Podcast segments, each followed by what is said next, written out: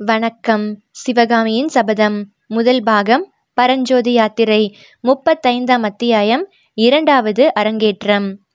திருநாவுக்கரசு அடிகளுக்கு அப்போது ஏறக்குறைய ஐம்பத்தி ஐந்து பிராயம் இருக்கலாம். அப்பெருமானுடைய பொன்வண்ண திருமேனி முழுவதும் தூய வெந்நீரு பூசியிருந்தது. அவருடைய கழுத்தையும் மார்பையும் ருத்ராட்ச கண்டிகைகளும் தாழ்வடங்களும் அலங்கரித்தன. சிரசிலும் கரங்களிலும் அவ்வாறே ருத்ராட்சங்கள் பொழிந்தன. காதுகளிலும் ருத்ராட்ச குண்டலங்கள் இலங்கின. இடையில் தூய வெண்துகில் உடுத்தியிருந்தார். அவருடைய திருமுகத்தில் ஞான ஒளி வீசிற்று. இறைவனை நினைத்து இடையராது கண்ணீர் விட்ட அவருடைய கண்களில் பேரருள் ததும்பிற்று. கோயில் பிரகாரங்களில் புல் செதுக்குவதற்கான உழவாரப்படை அந்த தொண்டர் சிகாமணியின் திருத்தோளில் சாத்தப்பட்டிருந்தது. திருநாவுக்கரசர் காஞ்சியில் அமைந்திருந்த சைவ திருமடத்துக்கு அதிபராக விளங்கிய போதிலும் அவ்வப்போது ஸ்தல யாத்திரை சென்று திரும்புவது வழக்கம். தொண்டை நாட்டிலும் சோழ நாட்டிலும் உள்ள பல சிவஸ்தலங்களுக்கு அவர் சென்று சிவானந்தமும் தமிழின்பமும் ததும்பும் தெய்வ திருப்பதிகங்களை பாடினார். சென்ற இடங்களிலெல்லாம் ஜனங்கள் அவரை சிவிகையில் ஏற்றி ஊர்வலம் நடத்தி சிறப்பாக வரவேற்றார்கள். அவர் சென்ற ஒவ்வொரு ஸ்தலத்திலும் கோயில் பிரகாரங்களில் முளைத்திருக்கும் புல்லை அவர் தம் கையில் பிடித்த உழவாரப்படையினால் செதுக்கி சுத்தம் செய்தார். இந்த சிவ கைங்கரியத்தை ஆயிரக்கணக்கான மக்கள் அதிசயத்துடன் பார்த்தார்கள். அது முதல் தங்கள் ஊர் கோயில்களை புதுப்பித்து சுத்தமாக வைத்திருக்க தீர்மானித்தார் தீர்மானித்தார்கள் வாசிக பெருமானுடைய திருவாக்கினால் தத்தம் ஊரிலுள்ள கோயிலுக்கு மகிமை உண்டாக வேண்டும் என்று ஜனங்கள் விரும்பினார்கள். எங்கள் ஊருக்கும் விஜயம் செய்ய வேண்டும். எங்கள் ஊர்க்கோயிலை பற்றியும் பாடி அருள வேண்டும் என்று அவரிடம் வேண்டிக் கொண்டார்கள். அவ்விதம் அப்பெருமான் பாடிய பாடல்களை அந்தந்த ஊர்க்காரர்கள் ஓலைச்சுவடிகளில் எழுதி கொண்டு பெறுதற்குரிய பேரணிந்ததாக எண்ணி மகிழ்ந்தார்கள். இத்தகைய மகிமை வாய்ந்த நாவுக்கரசர் எழுந்தருளி இருக்கும் இடங்களில் ஜனங்கள் அருளொளி விளங்கிய அவருடைய திருமுகத்தை பார்த்து கொண்டும் அவருடைய திருவாக்கிலிருந்து எப்போது என்ன அமுத வார்த்தை வருமோ என்று ஆவலுடன் எதிர்பார்த்து கொண்டும் இருப்பார்கள். அங்கனம் இருக்க இன்று அவருடைய சொந்த மடாலயத்தில் அவரிடம் பக்தி பூண்டு தொண்டு செய்யும் சீடர்கள் கூட ஆயனர் வருகிறார் என்ற சொல்லை கேட்டதும் ஒருமுகமாக வாசற் பக்கம் திரும்பி பார்த்தார்கள் என்றால் அதிலிருந்து மக்களில் உள்ளத்தில் ஆயன சிற்பியார் எப்பேற்பட்ட இடம் பெற்றிருந்தார் என்று ஊகித்து அறியலாம். அங்கிருந்தோர் எல்லாரையும் விட நாவுக்கரசரின் அருகில் வீச்சிருந்த குமார சக்கரவர்த்தியின் உள்ளத்திலேதான் அதிக பரபரப்பு உண்டாயிற்று. இதோ ஆயனர் வருகிறார். என்ற வார்த்தைகளை கேட்டதும் ஒருவேளை அவருடன் சிவகாமியும் வருவாளோ? என்ற எண்ணம் அவர் மனத்தில் தோன்றி கிளர்ச்சியை உண்டாக்கிற்று. அடுத்த கணத்தில் அவள் எதற்காக இங்கு வருகிறாள்? என்ற எண்ணம் மனச்சோர்வை உண்டாக்கியது. இவ்விதம் அவர் மாறி மாறி கிளர்ச்சியும் சோர்வும் அடைவது அதிக நேரம் நீடித்திராதபடி இதோ ஆயனர் வாசற்படியண்டை வந்துவிட்டார். ஆஹா என்ன ஜல்ஜல் சத்தம்? பரதசரத்தின் ஒளி போல் இருக்கிறதே. அதோ ஆயனருக்கு பின்னால் வரும் பெண். சந்தேகம் என்ன? சிவகாமியேதான். குமார சக்கரவர்த்தியின் கண்கள் சிவகாமியின் முகத்தை நோக்கின. சிவகாமியின் கண்களும் முதன் முதலில் மாமலரின் ஆவல் ததும்பிய கண்களைத்தான் சந்தித்தன. வாடியிருந்த சிவகாமியின் முகத்தில் ஒரு கணம் புதுமலர்ச்சி காணப்பட்டது. ஆனால் ஒரு கண நேரம்தான். அடுத்த கணத்தில் அந்த செந்தாமரை முகத்தில் எள்ளும் கொள்ளும் விடித்தன. தலை குனிந்து பூமியை நோக்கிய வண்ணம் சிவகாமி தன் தந்தையை பின்தொடர்ந்து அந்த மண்டபத்திற்குள்ளே நுழைந்தாள். நயன பாஷையில் நடைபெற்ற மேற்படி நாடகத்தை வேறு யாரும் கவனியாத வண்ணம் மண்டபத்துக்குள் அப்போது பெரும் கலகலப்பு ஏற்பட்டிருந்தது. பணிவுக்கு பெயர் போன நாவுக்கரசர் பெருமான் ஆயனர் மண்டபத்துக்குள்ளே நுழைந்ததும் தானும் ஆசனத்தை விட்டு எழுந்து நாலு அடி நடந்து எதிர்கொண்டு வரவேணும் சிற்ப சக்கரவர்த்தியே வரவேணும் என்று உபசரித்து அழைத்தார். ஆயனர் இதை கண்டதும் விரைந்து முன்னால் வந்து அபச்சாரம் அபச்சாரம் என்று கூறிக்கொண்டே திருநாவுக்கரசரின் திருப்பாதங்களில் சாஷ்டாங்கமாக விழுந்து வணங்கினார். நாவுக்கரசர் ஆசனத்தை விட்டு எழுந்தபோது அவருடன் எழுந்த சீடர்கள் நாவுக்கரசரும் ஆயனரும் அமர்ந்த பிறகு தாங்களும் தத்தமிடத்தில் அமர்ந்தார்கள். எல்லாரும் உட்கார்ந்த பிறகும் சிவகாமி மட்டும் ஆயனருக்கு பின்னால் தலை குனிந்த வண்ணம் நின்று கொண்டிருந்தாள். அப்போதுதான் அவளை பார்த்த நாவுக்கரசர் ஆஹா இந்த பெண் யார் ஆயனரே? தங்கள் குமாரி சிவகாமியா? என்று கேட்க ஆயனர் ஆமடிகளே தங்களை தரிசிக்க போகிறேன் என்று சொன்னபோது சிவகாமி நானும் வருகிறேன் என்றாள். அழைத்து கொண்டு வந்தேன் என்றார். மிக்க சந்தோஷம். உங்கள் குமாரியை பார்க்க வேண்டும் என்று நானும் மிக்க அவளாய் இருந்தேன். நடனக்கலையிலே அவள் அடைந்திருக்கும் அபூர்வ தேர்ச்சியை பற்றி கேள்விப்பட்டேன். சமீபத்தில் அரங்கேற்றம் நடந்ததாமே நான் தான் அச்சமயம் இல்லாமற் போய்விட்டேன் என்று நாவுக்கரசர் கூறினார். எனக்கும் அது மிக வருத்தமாக இருந்தது சுவாமி. அன்று சிவகாமியின் நடனத்தை பார்த்துவிட்டு ருத்ராச்சாரியார் பிரமித்து போய்விட்டார். சிற்பம் சித்திரம் சங்கீதம் ஆகிய கலைகளுக்கெல்லாம் நடனக்கலைதான் ஆதாரம் என்பதை அன்றைக்கு தான் அவர் ஒத்துக்கொண்டார். சிவகாமியின் நடனத்தை பார்த்த பிறகு சங்கீத கலையில் நான் கற்க வேண்டியது இன்னும் எவ்வளவோ இருக்கிறது என்பதை அறிந்தேன் என்று சபை நடுவில் வாய்விட்டு சொன்னார். இவ்விதம் ஆயனர் கூறியபோது அவருடைய குரலிலும் முகத்திலும் பெருமிதம் கொந்தளித்தது.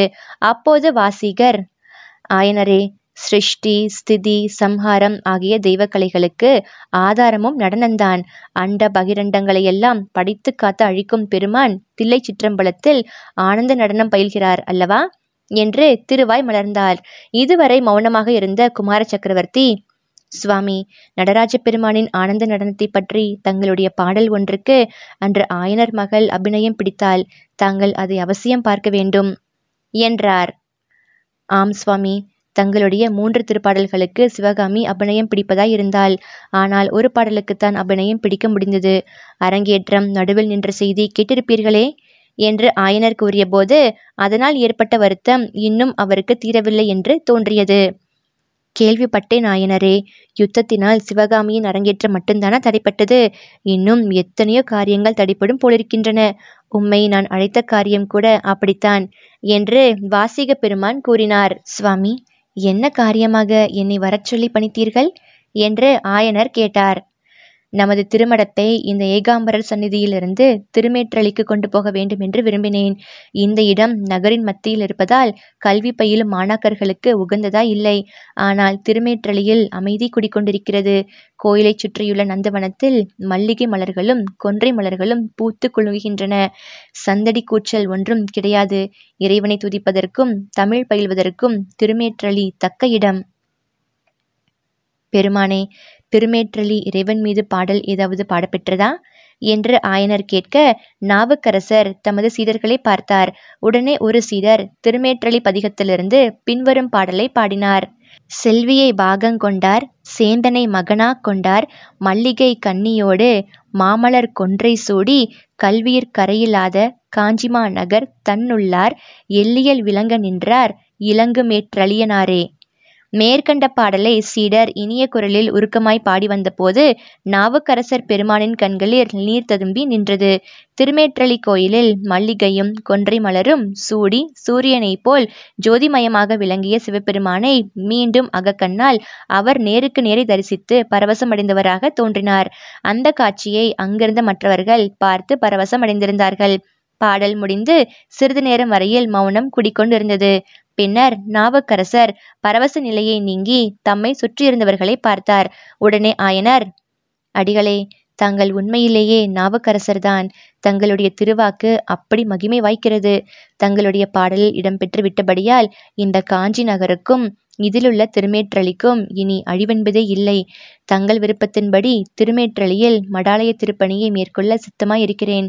ஆனால் துறைமுகப்பட்டினத்தில் ஒரு முக்கியமான திருப்பணியை துரிதமாக செய்து முடிக்கும்படி சக்கரவர்த்தி எனக்கு கட்டளையிட்டிருக்கிறார்.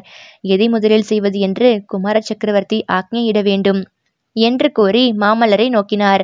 ஆயனருடைய கேள்விக்கு மாமல்லர் மறுமொழி கூறுவதற்குள் நாவுக்கரசர் சொல்லுவார். அதற்கு இப்போது அவசியமே இல்லை சிற்பியாரே. தாங்கள் வரும்போதுதான் சக்கரவர்த்தியின் அபிப்பிராயத்தை மாமல்லர் எனக்கு தெரிவித்துக் கொண்டிருந்தார். யுத்தம் முடியும் வரையில் என்னை சிஷ்யர்களுடன் சோழ நாட்டிலும் பாண்டிய நாட்டிலும் உள்ள ஸ்தலங்களை தரிசித்து வரும்படி சக்கரவர்த்தி யோசனை கூறியிருக்கிறார். எனக்கும் வெகு காலமாக அந்த ஆசை உண்டு. காஞ்சி கோட்டை ஒருவேளை பகைவர் முற்றுகைக்கு இலக்கானாலும் ஆகலாம். அம்மாதிரி சமயங்களில் என் போன்ற துறவைகள் விலகி இருப்பதே நல்லது. இவ்விதம் நாவுக்கரசர் கூறியதை கேட்ட நரசிம்மவர்மர் அடிகளே தாங்கள் இப்போது கூறிய அபிப்பிராயம் போற்றத்தக்கது. அதை சமண முனிவர்களும் புத்த பிக்ஷுக்களும் ஒப்புக்கொண்டு அரசியல் விஷயங்களில் தலையிடாமல் நடந்து கொண்டால் எவ்வளவு நன்றாயிருக்கும்? என்றார். புத்த பிக்ஷு என்ற வார்த்தையை கேட்டதும் ஆயனருக்கு சுருக்கென்றது. அதோடு பரஞ்சோதியை பற்றிய நினைவும் வந்தது. அடிகளே ஒரு விஷயம் தெரிவிக்க மறந்துவிட்டேன். தங்களுடைய மடாலயத்தில் சேர்ந்து தமிழ் கற்பதற்காக ஒரு பிள்ளை சோழ நாட்டில் திருச்செங்காட்டங்குடியிலிருந்து வந்தான். திருவெண்காட்டு நமச்சிவாய வைத்திரிடமிருந்து தங்களுக்கும் எனக்கும் அவன் ஓலை கொண்டு வந்திருந்தான்.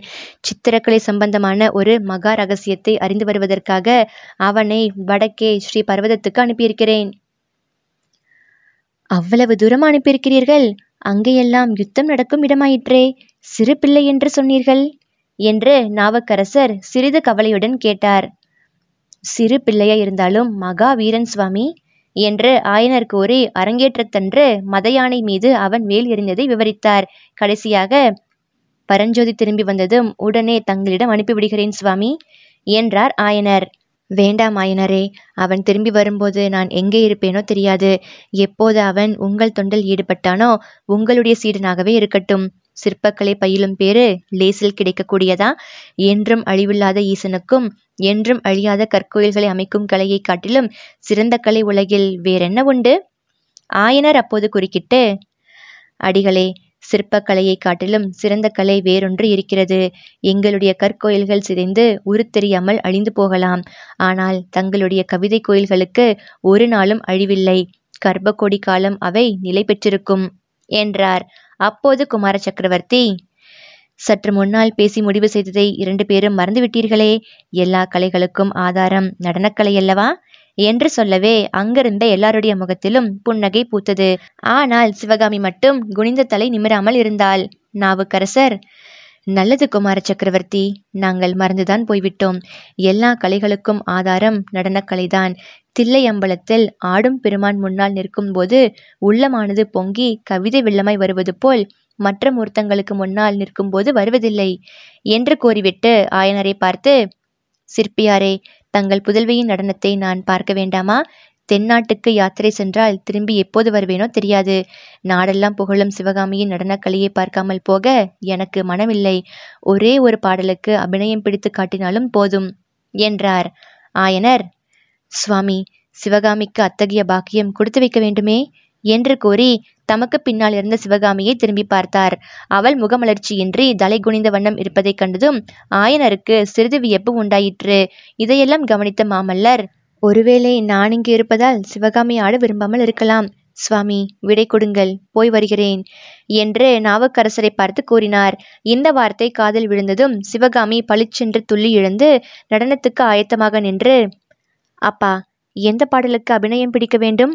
என்று கேட்டது அழகிய மான்குட்டி ஒன்று குயிலின் குரல் பெற்று அமுத தமிழ் மொழியின் மழலை பேசுவது போல் துணித்தது. பூவனத்து புனிதனார் முதலில் தோன்றட்டுமே? என்று ஆயனர் பெருமிதம் தோன்ற கூறினார். நாவுக்கரசர் கலையரசர் இளவரசர் ஆகிய மூன்று மன்னர்களின் முன்னிலையில் சிவகாமியின் நடனக்கலை அரங்கேற்றம் இரண்டாவது முறை ஆரம்பமாயிற்று. மந்த மாருதங்களில் மிதந்து வரும் தேன் வண்டின் ரீங்காரம் போன்ற குரலில் சிவகாமி பின்வரும் திருத்தாண்டகத்தை பாடிக்கொண்டு அதன் பொருளுக்கேற்ப அங்கங்களின் சைகைகளினாலும் முகபாவத்தினாலும் அபிநயம் பிடித்தாள். பாடலில் ஒவ்வொரு வரியிலும் தோன்றும் தோன்றும் என்று வந்தபோது சிவகாமியின் பாதரசங்கள் ஜல் ஜல் என்று தாளத்துக்கிசைய ஒலித்தன. வடிவேறு திரிசூலம் தோன்றும் தோன்றும். வளர்ச்சடை மேல் இளமதியும் தோன்றும் தோன்றும். கடியேறு கமல் கொன்றை கன்னி தோன்றும். காதில் வெண்குழைத்தோடு கலந்து தோன்றும். இடையேறு களிற்றுரிவை போர்வை தோன்றும். எழில் திகழும் திருமுடியும் இலங்கி தோன்றும். பொடியேறு திருமேனி பொழிந்து தோன்றும் பொழில் திகழும் பூவனத்தெம் புனிதனார்க்கே. இந்த தெய்வீகமான பாடலை பாடிக்கொண்டு சிவகாமி அதன் பொருளுக்கேற்ப அபிநயம் பிடித்தபோது அங்கிருந்தவர்கள் எல்லாரும் தங்களை மறந்தார்கள். தங்கள் இருக்கும் இடத்தை மறந்தார்கள். அங்கு நடப்பது என்ன என்பதையும் மறந்தார்கள். சற்று முன்னால் நாவுக்கரசரின் சீடர் பாடியபோது அவர்களுடைய செவிகளில் இனிய தமிழ்ச் சொற்கள் நின்றன. அவர்களுடைய கண்கள் நாவுக்கரசரை நோக்கின. அப்பாடலை அவர் அனுபவித்து உருகுவதை பார்த்து அவர்கள் மனமும் கசிந்தன. சிவகாமி அபிநயம் பிடித்தபோது அவர்களுடைய கண்கள் நாவுக்கரசரை நோக்கவில்லை. குமார சக்கரவர்த்தியையோ ஆயன சிற்பியாரையோ அவர்கள் காணவில்லை. அந்த மடாலயத்தின் சுவர்களோ தூண்களோ அவற்றில் அமைந்திருந்த சிற்பங்களோ சித்திரங்களோ அவர்கள் கண்ணில் படவே இல்லை. அவர்கள் கண் முன்னால் பாடி ஆடி அபிநயம் பிடித்து கொண்டிருந்த சிவகாமியை கூட அவர்கள் பார்க்கவில்லை. பின் அவர்கள் யாரை அல்லது எதனை பார்த்தார்கள்? சாக்ஷாத் சிவபெருமானையே தங்கள் கண் முன்னால் தத்ரூபமாக நேருக்கு நேரே பார்த்தார்கள். அவருடைய கரத்தில் தோன்றிய திரிசூலத்தையும் அவருடைய வளர்ச்சடை மேல் இயங்கும் இளமதியையும் பார்த்தார்கள். அவருடைய திருமிடற்றில் கொன்றை மலர்களை பார்த்தார்கள். காதிலே வெண்குழையை பார்த்தார்கள். திருநீறு பொழியும் திருமேனி முழுவதையும் பார்த்தார்கள். அந்த தெய்வீக காட்சியில் தங்களை மறந்தார்கள். இந்த பூவுலகையே மறந்தார்கள். பூவுலகிலிருந்து கைலாசத்துக்கு அவர்கள் போய்விட்டார்கள். பாட்டும் அபிநயமும் நின்ற சிறிது நேரத்துக்கு பிறகுதான் எல்லாரும் சுய உணர்வு பெற்று பூவுலகிற்கு வந்து சேர்ந்தார்கள். சுய உணர்ச்சி தோன்றியதும் அனைவருடைய கவனமும் இயல்பாக நாவுக்கரசர் பால் சென்றது. அவருடைய கண்களிலிருந்து கண்ணீர் ஆராய் பெருகி வெந்நீர் அணிந்த திருமேனியை நனைத்துக் கொண்டிருப்பதை கண்டார்கள். இத்தனை நேரமும் பாவனை கண்ணால் தாங்கள் தரிசித்துக் கொண்டிருந்த சிவபெருமான் இந்த மகான்தானோ? என்று அவர்களில் பலர் எண்ணினார்கள். சற்று நேரத்திற்கெல்லாம் நாவுக்கரசர் தழுதெடுத்த குரலில் ஆயனரே திருக்கையிலையில் வீற்றிருக்கும் எம்பெருமானை தங்கள் குமாரி எங்கள் முன்னால் பிரத்யட்சமாக தோன்றச் செய்து விட்டாள் என்றார். ஆயனரும் கண்களில் ஆனந்த கண்ணீர் திரும்ப எல்லாம் தங்கள் ஆசீர்வாதம்தான் சுவாமி என்று கூறி சிவகாமியை பார்த்து இன்னும் ஒரு பாட்டுக்கு அபிநயம் பிடிக்கிறாயா அம்மா? இது அகத்துறை பாடலாக இருக்கட்டுமே? என்றார்.